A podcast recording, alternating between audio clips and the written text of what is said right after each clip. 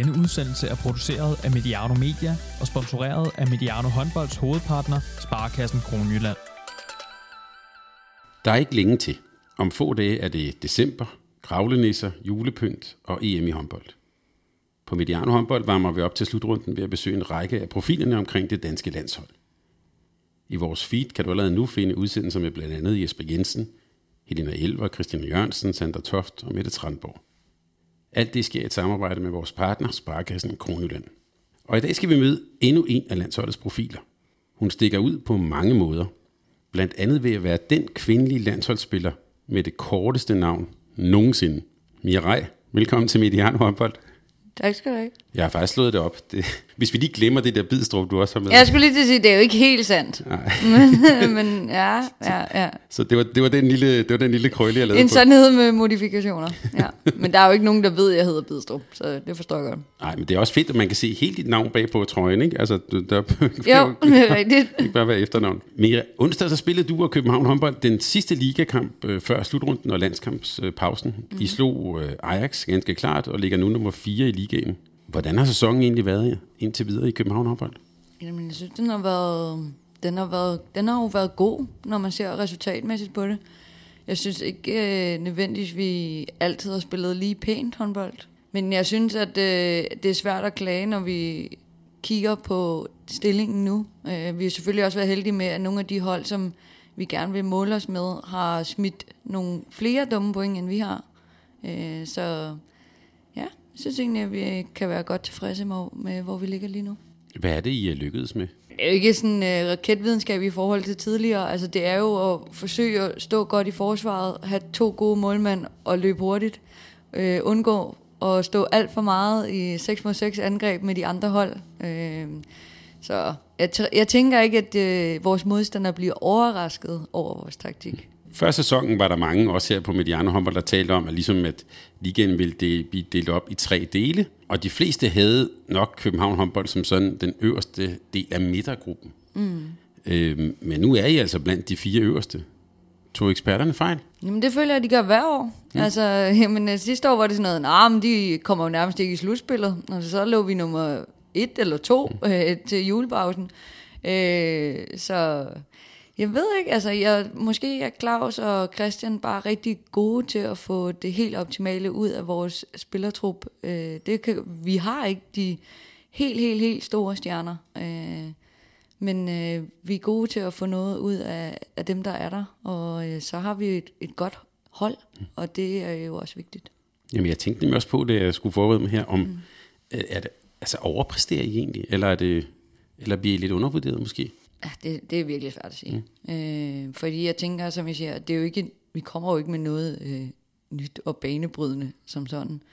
Øh, vi forsøger os fra sæson til sæson at finde nogle nye ting og udvikle spillet på og finde nogle øh, nye angrebsåbninger og nogle også en lidt anden måde at dække op på. Øh, I år har det været 5-1, men vi har også øh, måttet øh, lægge vores øh, 6-0 lidt om, fordi øh, vi ikke havde Lind Blom til ligesom at he- få det hele til at hænge sammen. Så der er jo nogle ændringer fra år til år. Øh, jeg tror bare, at folk har det med at tænke sådan, når vi kigger på spillermaterialet. Det ser måske ungt, urutineret øh, ud. Men alligevel så synes jeg jo, at vi spiller relativt stabilt.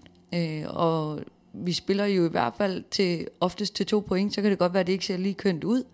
Men i sidste ende er det jo det, det handler om. Og, øh, så på den måde, så tænker jeg, at vi er et ret stabilt hold. Her for nylig, det er jo ikke så længe siden, der slog I jo øh, en af sådan titelfavoritterne, Viborg, hjemme. Egentlig rimelig klart. Mm. Hvad er det, der lykkes i sådan en kamp for jer? Jamen det var jo, altså uden tvivl vores 5-1 forsvar, der, der lagde grunden for det. Øh, vi havde øh, egentlig tænkt sådan, om vi kan benytte 5-1, hvis øh, det lige bliver lidt svært, eller hvis vi lige skal have teten, eller du ved, lige bryde kampens rytme. At det så blev øh, til, at det, det fungerede så godt, at vi jo nærmest dækkede det i 60 minutter, det, øh, det var ikke planen, men øh, nu blev det sådan, og det virkede jo. Så, øh, ja. så det var jo 5-1, og så kontraløbet oven i det. Vi får jo mange øh, de provokerer, eller de, vi får dem til at lave mange provokerede tekniske fejl. Øh, løbet kontra på dem, og det gør jo, at vi skal bruge mindre kræfter når, øh, op i angrebet. Og nu kommer der et oplagt spørgsmål. Hvad er så egentlig din rolle på det hold? Og den måde, I spiller på? Måske øh, er det egentlig bare at holde styr på øh, taktikken, og på, hvad vi skal gøre, øh, og hvad vi skal spille. Øh, jeg tror, at mange tror, at jeg bestemmer rigtig meget, og det gør jeg måske også, men øh, oftest er det også tit Larissa, der bestemmer, hvad vi spiller i angrebet. Øh, og, og så kan det godt være, at jeg har en idé i ny og, næ, og det er måske også mig, der har øh, hvad hedder det, carte blanche til at trumfe, hvis det er, at hun siger noget, så, og jeg mener noget andet. Men øh, altså, jeg mener ikke særlig meget om forsvarsspillet. Øh, der kan jeg godt lide at få at vide, hvad jeg skal gøre. Øh, og så skal jeg nok udfylde den rolle. Øh, og så diskuterer vi det frem og tilbage, men der er helt sikkert andre, der har mere at sige der, end jeg har. Og nu, nu nævner du fart og kontraspil. Altså, jeg tror, der er mange, når de tænker på dig, så, så det ord, de tænker på, det er fart. Mm. Vil det være et andet hold, hvis du ikke var der? Kunne I spille så hurtigt overhovedet? Ja, det tror jeg nok, man kunne. Altså, jeg synes, man har set i de perioder, hvor jeg desværre har været ude, at der er jo folk til at udfylde den rolle, og det er jo en måde at spille på, som Claus har implementeret, siden han kom. Så jeg tror egentlig, der vil være folk til at overtage det. Man kan bare sige, at det er jo en af mine forsøg, det er det, jeg er god til. Så jeg giver jo bare spillet et ekstra nip på den punkt, øh, og nyder jo også at spille på den måde, og vil nok have svært ved at, at ikke skulle løbe kontra. Du spiller også rigtig, rigtig mange minutter mm. på, øh, på København håndbold. Er, det, er du typen, som bliver sur, hvis du bliver taget ud? Nej, altså det kommer nok lidt an på, hvornår det sker. Hvis den stod 23-23, og der var fem minutter mm. tilbage, og Claus tog mod, så kan det godt være, at jeg blev lidt øh, muggen. Øh, fordi man vil jo gerne være inde, når tingene skal afgøres. Heldigvis så bruger jeg ikke så meget tid på bænken, så det har jeg ikke haft så meget tid at tænke over. Jeg spørger også, fordi at mange har måske glemt det, men du er jo på en måde lige kommet tilbage efter en alvorlig korsbåndsskade. Mm. Øhm, jeg har da kunne da godt sidde og tænke, nu, pas nu lige lidt på hende, eller sådan. Øhm, men jeg kunne starte med at spørge, er der egentlig forskel på den Mirai, vi så før og efter skaden her? Nej, det tror jeg egentlig ikke. Øh, det, det føles ikke sådan. Øh, jeg føler mig fit og, og øh, er kommet tilbage på samme niveau, og måske endda lagt lidt på. Øh, så det synes jeg har været fedt. Nej, jeg synes ikke, der er en stor forskel. Der var jo mange, der sagde, da du kom tilbage, at det, altså, det var jo nærmest fra dag et, at du var på, tilbage på niveau, eller måske endnu bedre. Hvordan kunne det overhovedet lade sig gøre? Jeg tror, at det, øh, vi havde jo en rigtig god periode. Øh, jeg tog ikke på sommerferie det år, jeg øh, hvad hedder det, var på vej tilbage, og trænede hele sommeren alene med fysioterapeuterne i hallen.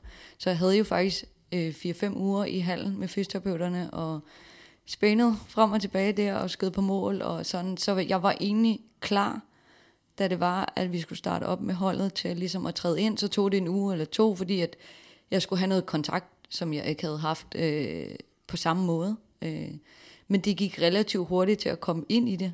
Øh, så er det jo også en sandhed med modifikationer, jeg bare var klar fra starten af, fordi jeg tror, at øh, Claus og Christian vil ikke genkende til, at jeg ikke spillede særlig godt den første måned eller to. Øh, og, og sled med det, og så er nogle gange, så har man en træning, hvor man tænker, nu sidder det hele, og man er glad for at være tilbage, og så næste træning, så kan man dårligt nok kaste gribe, og man laver skridt, og man rammer ikke målet, og så det er jo hårdt at komme tilbage og finde timingen. Øh, jeg tror bare, at det, der gør det oftest, er, at øh, så møder vi Nykøbing i første kamp, og på en god måde, så laver jeg hvad, 14 eller 15 mål, men altså, Nykøbing tillader jo også, at de fire eller fem af dem er i tom mål. Men man kommer måske bare til at høre overskriften om, at når hun lavede øh, 14 og 15 mål i sin første kamp, og det er helt fantastisk. Øh, så det er jo ikke altid, at det lige er sådan. Øh, og det var også en svær periode op til den kamp. Øh, og det kom ikke bare lige sådan. Så man skal ikke tro, at man bare lige kan vende tilbage, og så er alt bare godt igen. For dem af vores lytter, der ikke har prøvet at komme tilbage efter sådan en alvorlig skade, kan du ikke lige fortælle, hvordan er det de første gange, hvor man får kontakt? Altså, hvordan, hvordan, hvordan er det oppe i hovedet? Jamen, det går meget stille og roligt, øh, fordi det er jo sådan, så må de, øh, du ved, takle 10%, så må de takle 50% og sådan. Og så til sidst, så er du jo nærmest så øh, ivrig efter selv at få kontakten, at du, at du ikke tænker over det. Jeg vil sige, at det er ikke så tit at rullefinden, som jeg rev mit øh, sidste korsbånd med, at den bliver brugt så meget mere. Mm. Og det har måske sat sig, at øh, den, det ved jeg ikke, det føles ikke behageligt, eller jeg, jeg ved ikke, det sidder måske stadig. Øh, den kommer i ny og næ, helt ud af det blå, uden at jeg måske selv tænker over det. Mm. Øh, men det er ikke en, jeg går og træner vildt meget på. Og jeg vil sige, du har jo faktisk prøvet det før. Altså, Ja. det, er jo, det var jo ikke din første sådan alvorlige skade. Nej. Dels, er, er det bare noget, man skal acceptere som håndboldspiller? Jeg ved ikke, hvad man ellers skal gøre. Jeg synes, det altså, første gang var svært. Og jeg sagde også første gang, da det ligesom var overstået, at hvis det sker igen, så, så stopper jeg. Så gider jeg ikke mere. Så skete det jo igen. Øh, og det var virkelig hårdt. Altså, øh, ja. Og jeg var jo ikke... Jeg var jo nærmest ikke i klubben i et halvt års tid, fordi jeg simpelthen jeg havde ikke noget at give mentalt. Jeg var ked af det. Øh, jeg missede Champions League. Jeg missede en højst sandsynlig slutrunde med det danske landshold. Øh, der var bare rigtig mange drømme, der ligesom blev knust på én gang.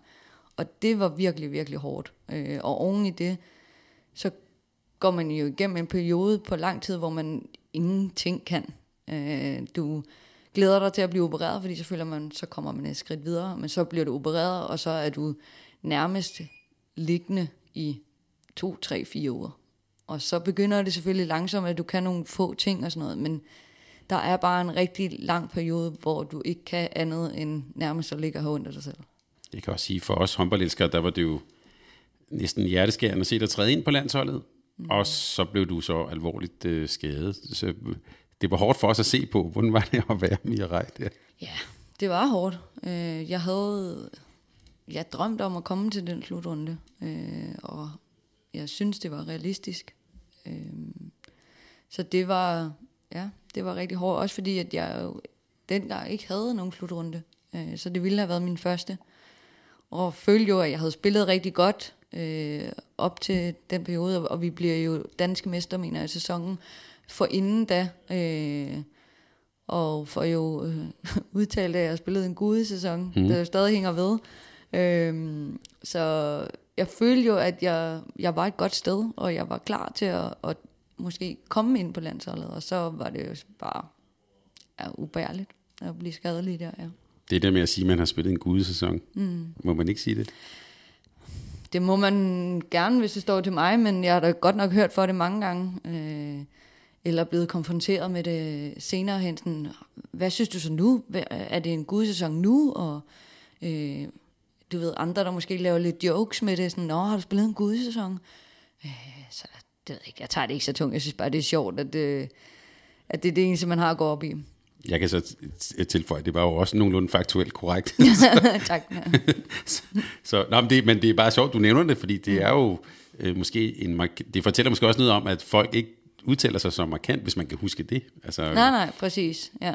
Ja, men, men lige i situationen er det jo følelsernes vold, og man står, og man har vundet det danske mesterskab, og alle de ting, man har kæmpet for så lang tid. Men normalt er man jo mere tilbageholdende, og måske forsøger også at fremhæve ens øh, hvad hedder det, holdkammerater og holdet og alle de her ting. Jeg tror bare, at i situationen var jeg så glad, og også for min altså, egen position havde lykkes over så lang tid. Øh, så jeg følte, at det var en god sæson, og jeg følte, at det var berettiget også. Øh, men der var mange, der synes, at øh, det var måske lidt for meget det gode. Vi lavede en lille teaser før udsendelsen her, Mia, hvor at vi skrev, at vi skulle tale med nummer et og nummer to på den her MEP-liste. Mm. Betyder så noget noget for dig, altså sådan nogle lister og koringer og sådan noget? Er det vigtigt? Jeg vil ikke sige, det er vigtigt, men jeg følger med. Vi har også en øh, direktør, der går meget op i statistik, så... øh, men jeg følger også selv meget med øh, i statistik, og kan godt øh, lide at drage nogle delkonklusioner i hvert fald ud fra det. Øh, så, så jeg følger med, og, men det er ikke vigtigt for mig. Altså, jeg bliver ikke gladere af det der papstykke, man får for at blive månedens spiller. Øh, det, de ligger stadig nede i omklædningsrummet for sidste år, så ja, det gør mig ikke rigtig gladere. Hvad kan man bruge statistik til? Nej, men det giver jo nogle indikationer på, hvad hedder det, hvilke spillere, der måske er i flow. Øh, der er jo også mange statistikker, sådan, hvor kommer skuddene henne, hvor skyder folk henne, øh, kan folk bedst lide at gå på gennembrud, eller kan de bedst lide at skyde udefra. Øh, så der er jo mange ting, jeg vil sige ikke, at man kan se alt, men man kan i hvert fald øh, drage nogle konklusioner ud fra det, øh, og det kan jeg godt lide. Og jeg kunne godt tænke mig, at vi satte lidt, lidt ord også på, hvad du, uden at putte statistik på, men hvad du mm. egentlig selv er for en spiller. Hvis du bare lige skulle sige det kort, altså hvad for en type er du? En hurtig, klog playmaker, øh, men kan jo spille andre pladser også. Øh, synes faktisk også, at jeg er en stabil forsvarsspiller. Er god til at, hvad hedder det, at placere mig og stjæle bolde og ødelægge øh, spillet for de andre. Men jeg siger, din vej sådan til landsholdet og sådan den absolute top i håndbolden har jo været lidt længere end de fleste, eller du har i hvert fald fået debut på landsholdet senere end mig, dem du spiller sammen med. Mm. Hvorfor egentlig det? Godt spørgsmål.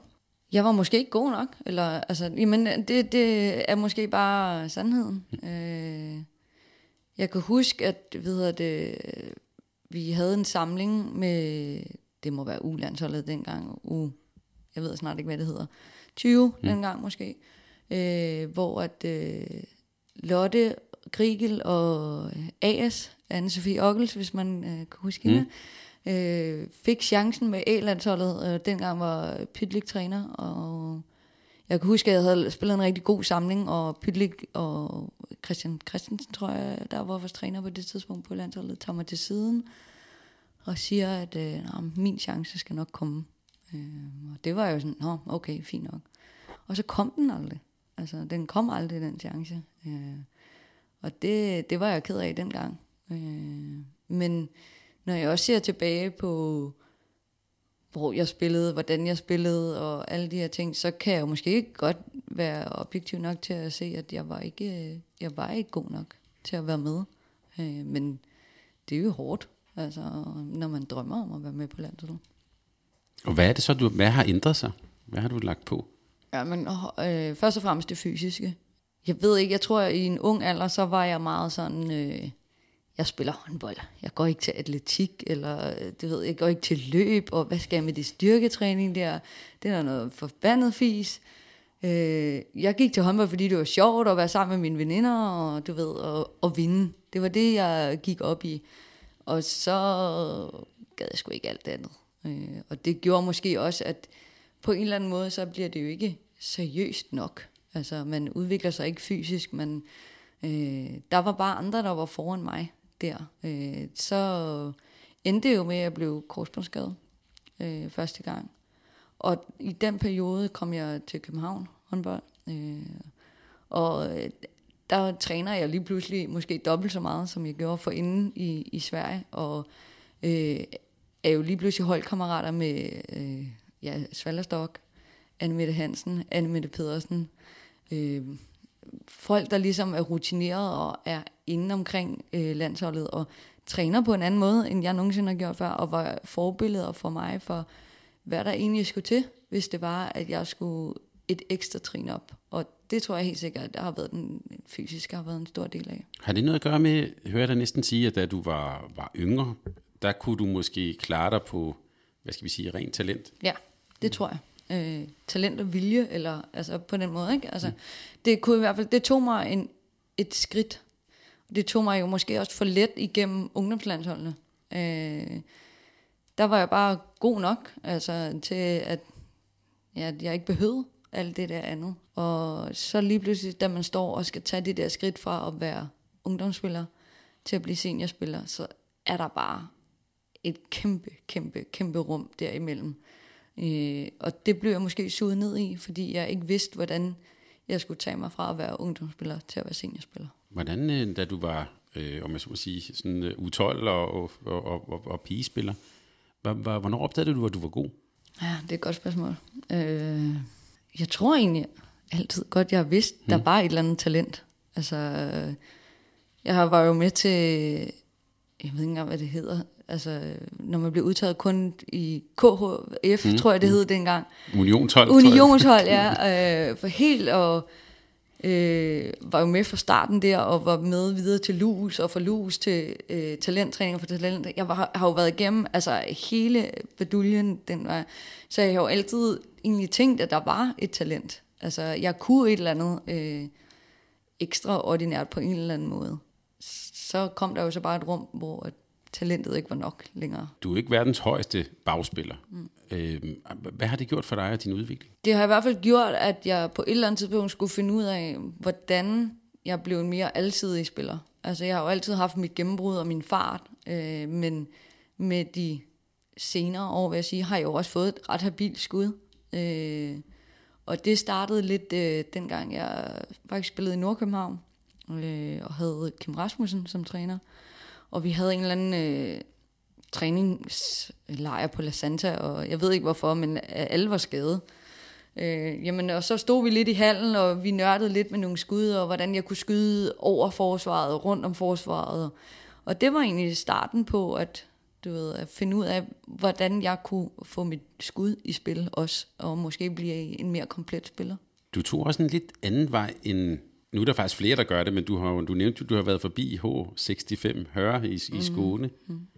Jeg, jeg ved ikke, om du var den første, der gjorde det. Det har du ikke været, men det er i hvert fald nogen, der en del andre, der gør det. Var, var, var det ikke godt sådan en karrierevalg at komme derover? Det var først og fremmest relativt tilfældigt. Øh, det var ikke sådan, at det, det lå i karriereplanlægningen. Det aldrig har været en, men altså...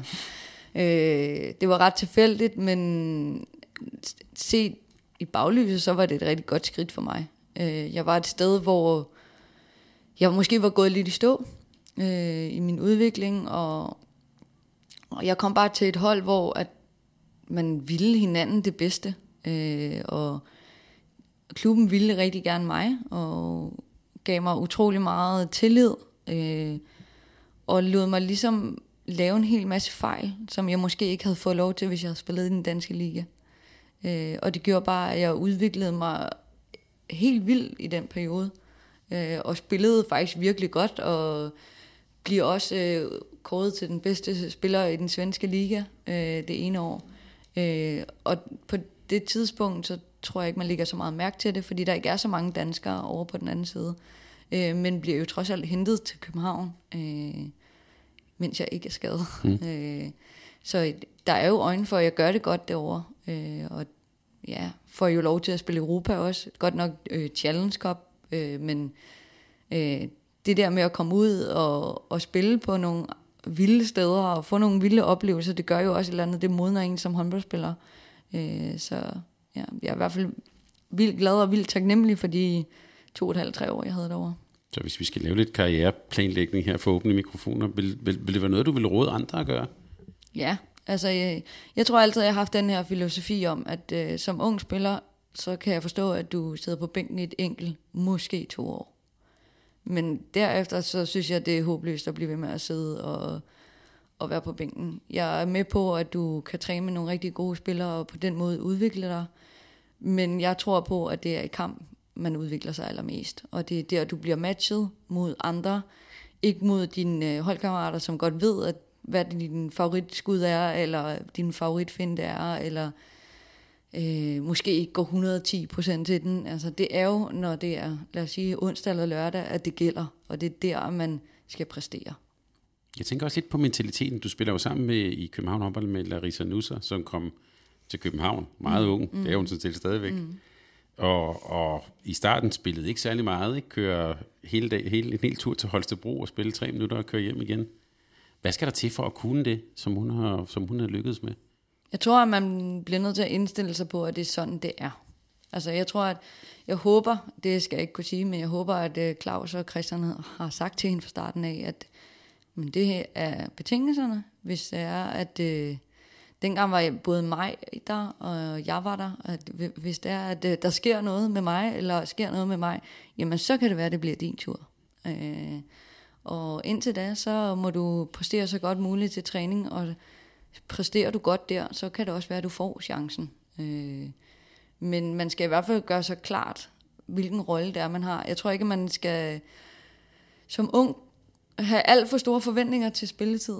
Øh, det, jeg tror, det er farligt, og jeg tror, at øh, det kommer til at gøre ondt øh, på selvtilliden på et eller andet tidspunkt. Øh, vær glad for de muligheder, du får, og så tag dem. Ja, i hele den tid, hvor du har også været i Sverige og også under udvikling, som taler om her, så har du faktisk gennemført et fuldtidsstudie, og du har nu i et par år kunne kalde dig kan mærke jur. Mm. Hvor mange andre akademikere spiller du egentlig sammen med? At nogen på vej tæller jo også, men mm. jeg tror en. Jeg er ikke helt sikker faktisk nu, når du lige... Øh, men jeg, jeg tror en, ja. Ej, det var heller ikke en quiz, men... Nej, nej, men nu, uden at træde nogen over tæerne jo. men jeg tror en, ja. Men jeg tænker, det her med at, øh, altså, at gøre alt det, du har gjort på håndboldbanen, samtidig med, at du så er, øh, også er blevet kantmærk øh, jur. Mm. Var, er det noget, der er kommet, altså har det været en kamp, eller har det bare været sådan relativt, øh, kan man sige, naturligt for dig? Øh, jeg tror egentlig altid, at mine øh, forældre har været sådan, ja, ja, det er fint med håndbold, men du skal også have en uddannelse. Det var jo ikke for evigt. Mm. Øh, men jeg tror også altid selv, at jeg har haft en eller anden, et eller andet drive for, og, og det er altid kommet relativt let til mig skolen. Øh, så jeg altid sådan gerne ville det. Øh, og samtidig med det der med, at du ligesom får indprintet, at det også er vigtigt at få en uddannelse, så var det sådan, okay, nu gør jeg det. Øh, og på det tidspunkt, så spillede jeg øh, ikke på så højt et niveau. Øh, så det var måske også mere muligt, men det var også, øh, jeg har haft situationer, hvor man, du ved, har snakket lidt med Copenhagen Business School, hey, jeg øh, spiller altså håndbold, og det er svært at få til at hænge sammen, og de var bare sådan, ja, det er fint med dig. Hvis du ikke gider at være her, så har vi øh, 10.000 andre, der vil være her. Øh, så det, du kan bare komme i gang, kan du? Og så blev det jo lidt bare sådan, jamen, nå, så er det jo bare sådan, det er. Og så er jeg ikke kommet igennem med verdens højeste snit, og det har været lidt sådan, du ved, med vilje øh, aflevere en blank eksamen, fordi så vidste jeg, at jeg havde tre måneder ekstra til en reeksamen, som oftest er lidt lettere, fordi de jo gerne vil have, at folk kommer igennem. Så det var sådan, du ved, planlægning hele tiden, hvor øh, man ligesom kunne få en eksamen der og en eksamen der, og så kunne man få det hele til at gå op, og ja, så det har også været, det har været, det har været, det har været hårdt, men nu er jeg jo glad for, at jeg har gjort det i dag. Og bare så, jeg, jeg, jeg er sådan lidt visuelt orienteret, så betyder det så, når du er på de der lange busture, så har du så taget bøgerne frem? Ja, dengang. Mm. Altså, skal skal jeg sige, at det gør jeg altså ikke mere. Nej. Øh, men dengang havde jeg bøger med, og øh, jeg havde ja, overstregningstusser, og du ved, det, man havde, formentlig havde kun én med, fordi de er virkelig, virkelig store. Mm. Øh, så, men ja, dengang havde jeg oftest bøger med, og så var det jo bare at gå i gang. Men heldigvis så havde jeg meget tid, fordi jeg jo, jo pendlede til Sverige, øh, også i en lang periode. Og at vi havde øh, vores Europa Cup, og der var også mange flyture og mange busture og alt noget, så det har hvert fald en rig mulighed for. Men er det, er det usædvanligt at se, øh, altså er det, det du gjorde der, er det usædvanligt på, på det niveau, hvor du spiller? Jeg tror, det er blevet mere og mere normalt. Øh, folk er mere og mere bevidste om, at der kommer en tid efter, at man spiller håndbold. Men for fem år siden, der spillede jeg sammen med mange, som, altså, nej, det må vi tage til den tid. Rigtigt. Og så tror jeg, man får et chok. Øh, og jeg tror ikke, at det lige er så let. Altså, jeg har ikke nogen forestilling om, selvom jeg har en uddannelse, at det bare bliver let at skulle skifte øh, Mirai håndboldspilleren ud med Mirai juristen. Øh, fordi sådan ser jeg ikke mig selv endnu. Øh, og jeg tror, det bliver et kæmpe skift fra den relativt store frihed, man har i sin hverdag, til lige pludselig at måske skal arbejde 8-4. Øh, det tror jeg ikke bliver, nødvendigvis bliver så sjovt. Men øh, det må vi se til den tid. ja, og der har også været, øh, Claus Møller Jacobsen har været ude og fortælle om hans oplevelse med at gå fra at være den kendte håndboldspiller til, til pludselig ikke at, at, at, at, at, at have så meget at lave. Der har, mm. du, kan man sige, der er du i hvert fald forberedt på, at du, at du vil komme ud og lave noget bagefter. Ja, jeg har i hvert fald en mulighed, en indgangsvinkel ikke, til noget, jeg gerne vil lave. Og så må vi se. Det her med København håndbold, du nævnte det her skifte og sådan, mm. øhm, du har faktisk været med en del år. Jeg tror også, der er mange, når de tænker København håndbold, så er måske mere en af dem, der popper op på nethinden. Hvad var det egentlig for en klub, du kom til der i 2014? Det er svært at, at helt at svare på, fordi at jeg var skadet, da jeg kom. Og man, jeg kom ind i en, en gruppe, som jo var relativt ny, en klub, der var relativt ny, og man forsøgte ligesom at skabe nogle rammer for, hvordan det skulle være her, og hvilken klub vi skulle være. Men der var jo også mange personligheder, og det gik jo heller ikke særlig godt, selvom at vi måske på papiret havde et meget godt hold. Øh, så det var ekstremt kaotisk, selvom jeg var skadet. Øh, jeg tror, det er sådan noget med, at vi taber de første ni kampe, og så ender det med, at øh, Martin bliver fyret, og jamen, så ser vi ham. Jeg, når, jeg siger ikke engang farvel til ham, altså, så jeg har ikke set ham siden nærmest, øh, du ved. Så det, det var jo ekstremt kaotisk i starten. Øh, det der med at skulle bygge en ny klub, og bygge en ny kultur, og bygge noget nyt hele tiden, ikke? Altså, det tror man må, måske kan gøre på den halve tid, men det kan man ikke. Men så, så det er jo oplagt at spørge, hvordan, hvordan har klubben så udviklet sig i den tid, du har været med?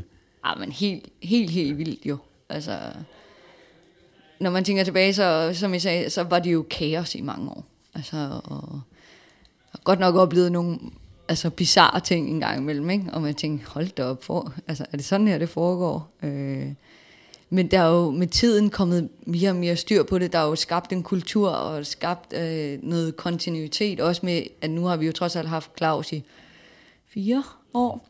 Øh, så der er jo ligesom skabt en eller anden, øh, nogle rammer for, hvordan vi gerne vil spille håndbold, hvad, hvad man forventer af hinanden og alle de her ting. Øh, så det er jo kulmineret, øh, heldigvis, men det har da helt sikkert været, det har været op og ned. Hvad er det, Claus Mogensen har gjort, som, som, som andre ikke er lykkedes med? Hvorfor lykkedes det for ham? Jeg tror, det lykkedes for ham, fordi han havde en, en plan. Han havde en plan for, hvordan vi skulle spille, hvordan tingene skulle være, hvordan vi skulle træne.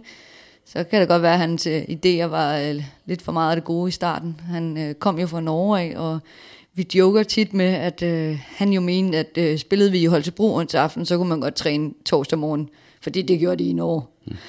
Øh, det fik vi meget hurtigt vendt ham af med. Så det var, og heldigvis bor han jo i Skanderborg, han vil også gerne hjem en gang imellem. så det, det er meget rart.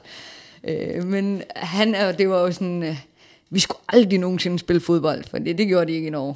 Øh, vi spiller også relativt tit fodbold, så vi har fået formet ham lidt over i København. Øh, men han havde i hvert fald en, en relativt stringent plan for, hvordan tingene skulle fungere. Og det tror jeg egentlig bare var det, vi manglede, for vi havde jo masser af gode håndboldspillere.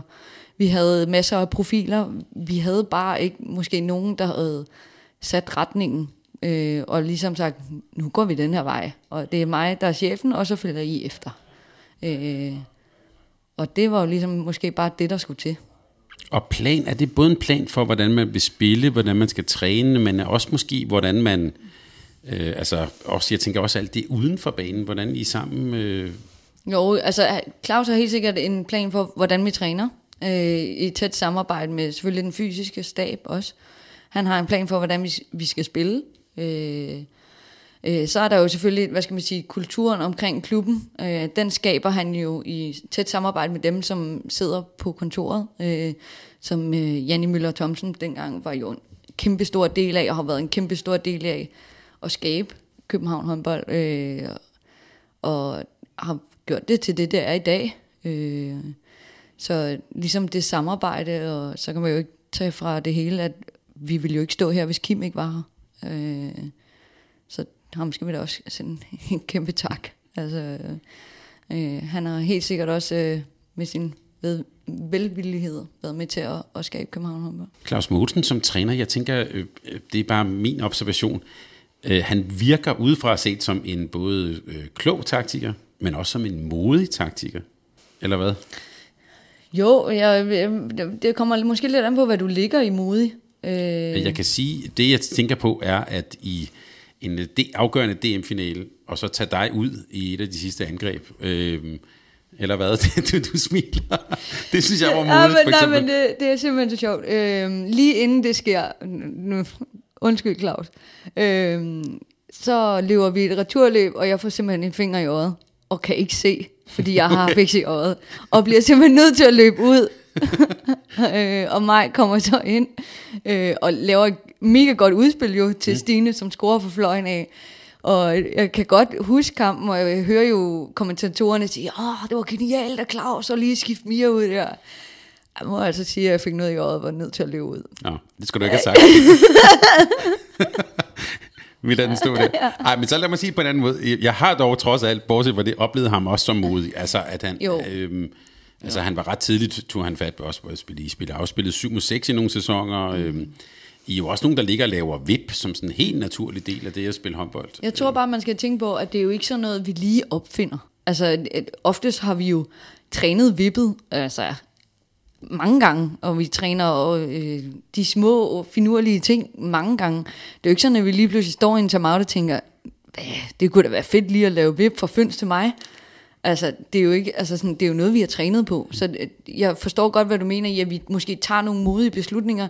Jeg tror bare, at folk ikke skal mistolke det som om, at det bare lige er en god idé, vi får. Øh, og den bare lige kommer ud af det blå, fordi oftest er det noget, vi har snakket om, eller trænet på, eller haft en eller anden planlægning om, at det er der, vi vil angribe eller gøre et eller andet. Øh, så jo, på den måde er vi måske modige og ser nogle muligheder nogle steder, og vi tager jo også nogle chancer en gang mellem nogle vip, og så lykkes det, og så lykkes det ikke, men det er jo en lige så god chance som alt muligt andet. Øh, så på den måde kan man jo godt sige, at vi er modige.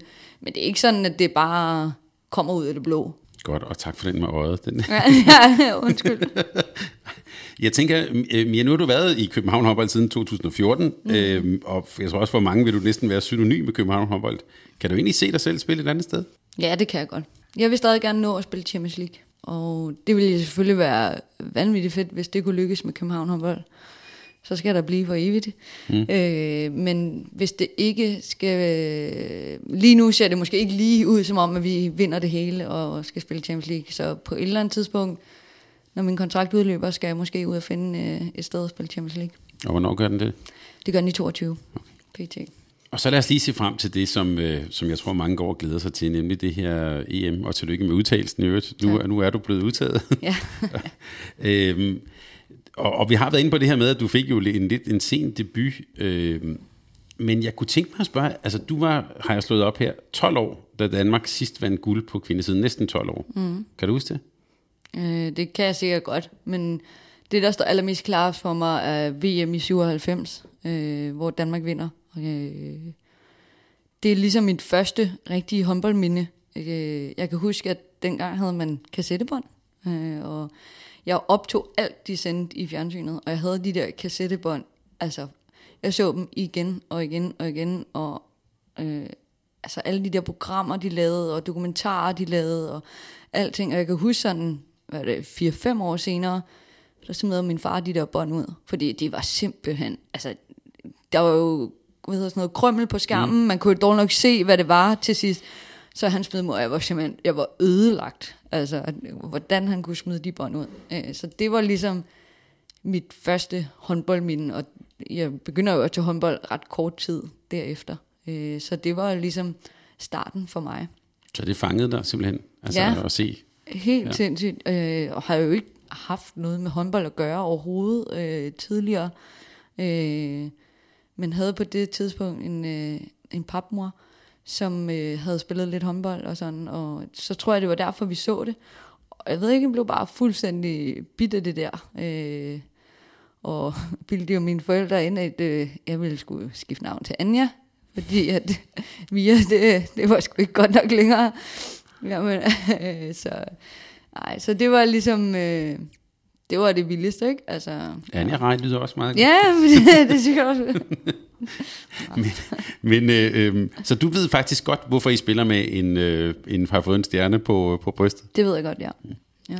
Men, men hvordan, altså det her med øh, øh, lille Mia, ikke Anja, lille Mia, der, der, der så håndbold der, hvad var det egentlig, du drømte om? Hvad var det, du så der? Jeg tror måske mest af alt, det var den der glæden, og det der med at vinde. Altså, det har altid drevet mig at vinde.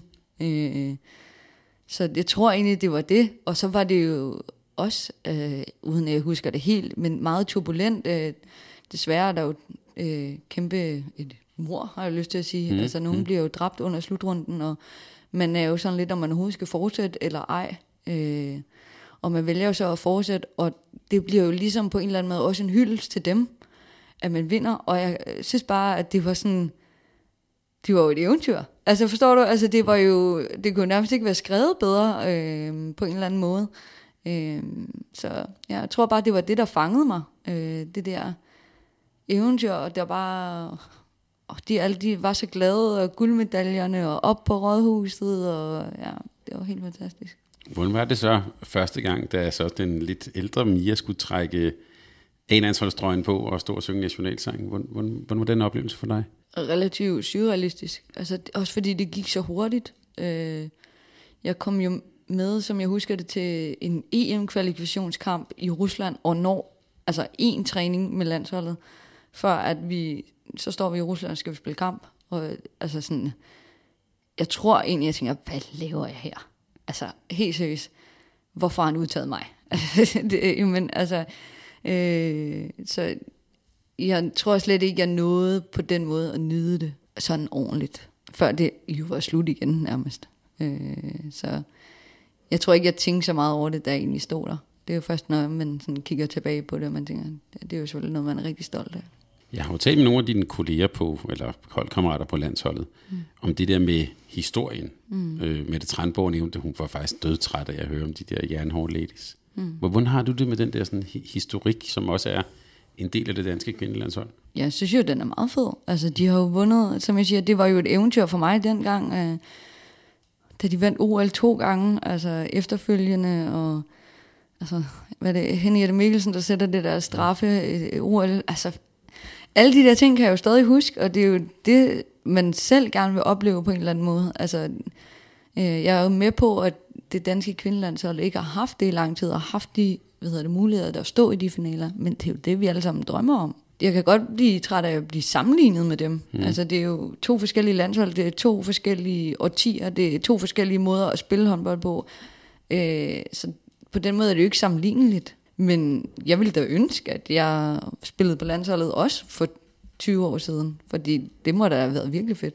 Men der er jo mange, altså jeg spørger også, fordi det kommer jo, altså det er jo en del af det at være på det danske kvindelandshold, at vi kan også øh, lige om lidt ved at spørge dig om den der dokumentar Landshold mm, i knæ. Der, jeg kan jo ikke lade være, den starter jo med billeder fra Atlanta simpelthen. Ikke? Mm, øh, og så skal I så.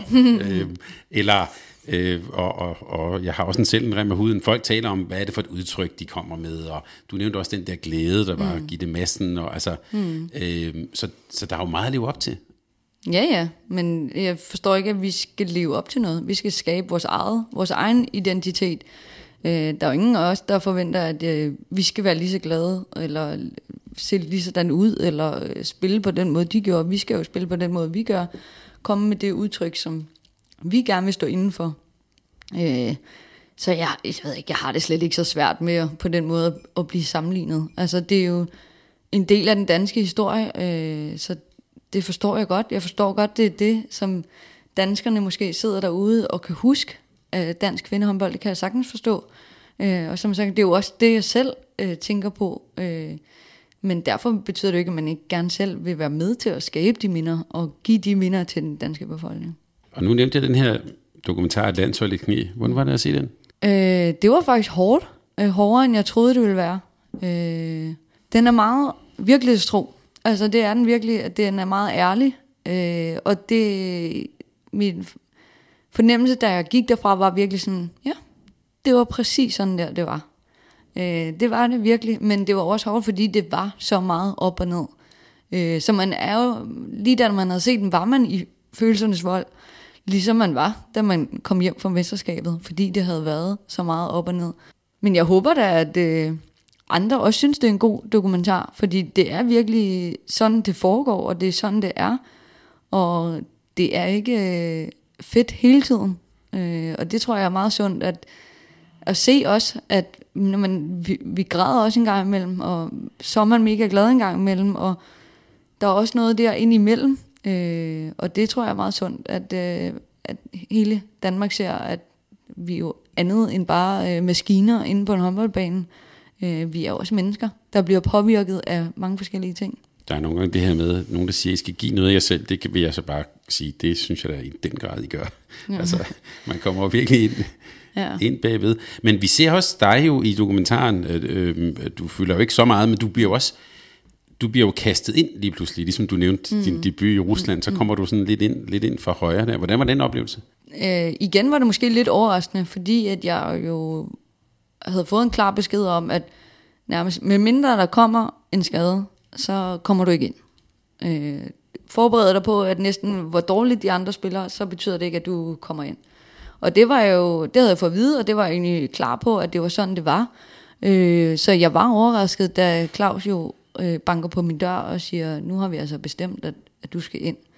Men samtidig bliver man jo ja, vildt glad. Det gør man jo, fordi øhm, nu får man debut, øh, slutrunde debut, og man vil jo vildt gerne ind og bidrage med det, man kan.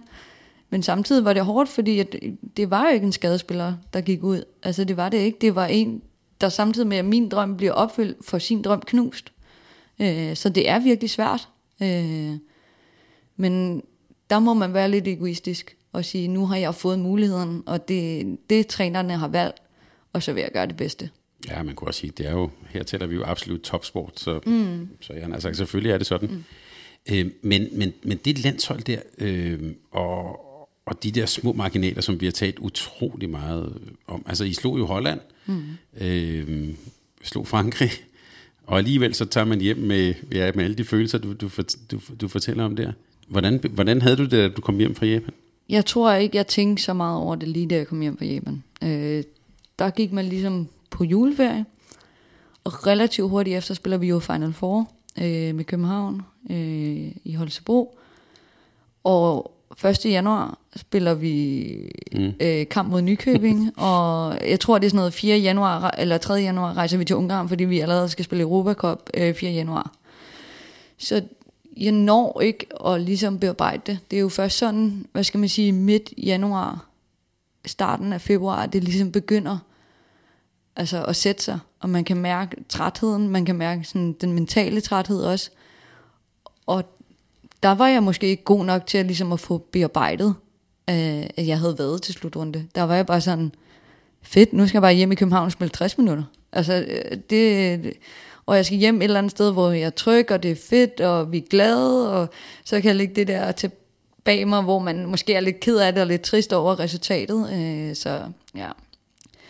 Det var først senere, at jeg ligesom fik den der, okay, det var, det var ikke så fedt. Ja. Når man ser dokumentaren, sådan, øh, også bare udefra, mm. du nævner ordet følelser, mm. men, men altså, der er mange følelser, mm. tænker jeg. Mm. Og, og jeg tænker også, at I, sådan som jeg oplever jer, når man ser det, I er jo helt ude på kanten hele tiden næsten. Er, er det et godt sted at præstere, når man er helt derude?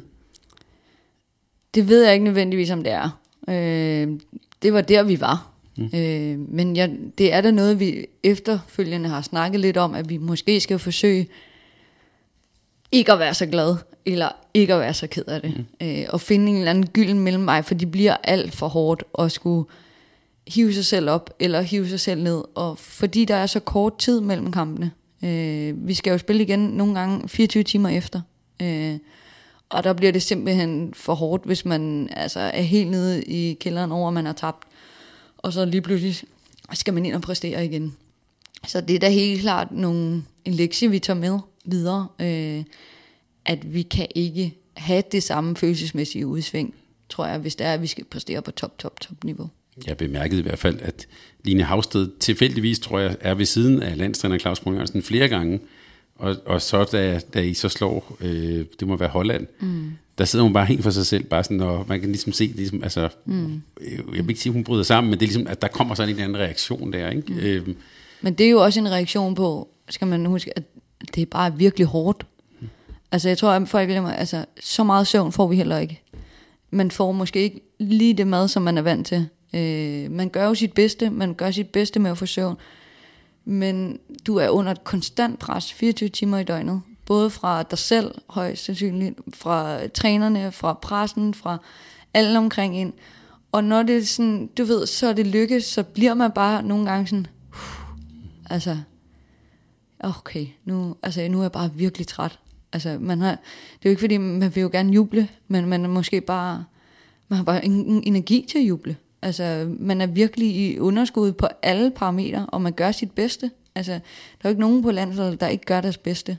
Øh, og vi forsøger jo hele tiden at optimere, hvor det er, vi kan. Men nogle gange er det bare virkelig hårdt. Altså, det er virkelig hårdt, og det er virkelig privilegeret job, men det er også et virkelig hårdt job.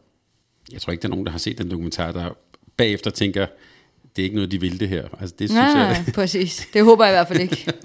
det, det, om ikke andet, det, det går i hvert fald meget tydeligt igennem, at det er nogen, der gerne vil det. Mm. Om ja, nu skal I jo så øh, ville det også til, til, til, til slutrunden, så mens vi to taler sammen her, så ved vi jo reelt ikke, om det bliver til noget. Det håber vi. Medmindre du har fået nogle beskeder. Nej, ja, men jeg, jeg holder jo hele tiden øje med, du ved, TV2 Sport, om der dukker et eller andet, men nej, der er ikke dukket noget op endnu. Øh, hvad jeg har hørt, så tror jeg, der er gode chancer, men ja. det, nu, det ved vi ikke noget om. Ja. Øhm, men nu er I så samlet igen, og du har jo, jeg har sagt ikke for første gang, men du er jo, nu er du sådan en helt naturlig del af truppen. Du skal ikke mm. sådan ind fra siden. Mm. Øhm, og I har fået ny træner. Hvordan, øh, hvordan ser du egentlig på det danske landshold nu? Jamen, jeg synes, der er kommet en... Ja, det er løgn. Der har altid været en positiv energi. Øh, men nu er der jo selvfølgelig kommet en ny træner med nogle nye idéer, øh, nogle nye måder at gøre tingene på. Og det har måske været meget sundt for os. Øh, men det er jo mange af de samme spillere, øh, der skal drive det. Øh, så det er jo ikke sådan, at det, øh, nu skal vi opfinde den øh, dybe tallerken igen. Øh, så jeg, jeg synes jo, at potentialet er der. Jeg synes, spillermaterialet er der. Øh, det handler jo om at få det ud, og det håber jeg, at at Jesper og Lars er den duo, der ligesom kan gøre, at vi får det ud på banen også. Så din vurdering er, altså holdet er der, spillerne er der egentlig også, øh, så det handler mere om at få det, få jer, altså få jer til at og, og, og, kan sige, forløse det potentiale. Mm. Helt sikkert, ja. Men hvordan ser du, hvis vi nu skal være, hvis jeg skal være djævnens advokat mm. og være sådan kigge på verdenstoppen, øh, så kunne jeg godt sige, der er måske to-tre nationer, der er et stykke over jer, eller hvad? Jo, enig. Mm. Øh, men jeg synes også, at Viborg er langt bedre end os på papiret i København håndbold, og dem slog vi også. Mm. Så det kan jo lade sig gøre på dagen. Alting kan lade sig gøre på dagen. Det handler om at, ligesom at indprinte en tro i truppen på, at det her, det kan vi. Øh, og ligesom få nogle taktiske hvad det, idéer til, hvordan grejer vi lige den her. Øh, hvordan skal vi vinde over Norge, når det gælder. Øh, så jeg tror egentlig på, at, som jeg siger, at jeg tror egentlig, vi har spillermaterialet til at gøre det. Øh, men det er også på dagen. Øh, nogle gange så øh, altså, laver Vaki Eva jo øh, 15 mål på 15 forsøg, og så er der måske bare ikke mere at gøre ved det. Mm. Øh, sådan er det bare. Hun er en fantastisk håndboldspiller. Når, øh, men det handler jo om, og ligesom, hvis de rækker ud med en halv finger, fordi de har en dårlig dag, så tager vi det hele. Mm. Øh, så, men det er jo, igen, det er jo så små marginaler. Altså, men jeg håber, at vi i hvert fald kan præstere mere jævnt. Øh, det kunne være fedt. Hvad kan de danske seere, som glæder sig til, jamen, hvad kan de forvente af jer som hold? Øh, en masse spilleglæde. Øh, jeg tror, at øh, altså, jeg har i hvert fald glædet mig helt vildt til den her slutrunde, og jeg har også øh, tidligere sagt, at jeg kan ikke bære, hvis det ikke bliver til noget. Øh, så jeg tror bare, at der kommer øh, 16 piger med en eller anden altså, voldsom energi, der virkelig gerne vil det danske landshold, og virkelig gerne vil give gode resultater til det danske folk og de danske håndboldelskere. Så jeg håber allermest, det er det, man får at se. Øh, at det ligesom stråler igennem den her glæde, ved, vi har ved at spille på det danske landshold. Jeg kan sige, Mia, når du går på banen her, så tænker jeg på en syvårig pige, der sidder og ser VM fra Berlin. Det var et ja. virkelig, virkelig godt billede. Ja. Jeg vil ønske dig alt muligt held og lykke, øh, både med København håndbold, men selvfølgelig først og fremmest med Danmark her i den kommende tid. Tak fordi du ville komme forbi Mediano håndboldstudie. Jamen, selv tak. Det var en fornøjelse. Tak. Ja, selv det. Tak fordi du lyttede til en podcast af Mediano håndbold. Hvis du kunne lide udsendelsen, så husk at abonnere på Mediano håndbold, der hvor du hører podcasts. Så får du den seneste udsendelse serveret direkte til dig. Du må gerne fortælle dine venner om os, og husk at følge os på Facebook, Twitter og Instagram. Milliard håndbold kan lade sig gøre, takket være Sparkassen Kronjylland. Vi har gået hånd i hånd siden foråret 2018, og de er med os hele 2020.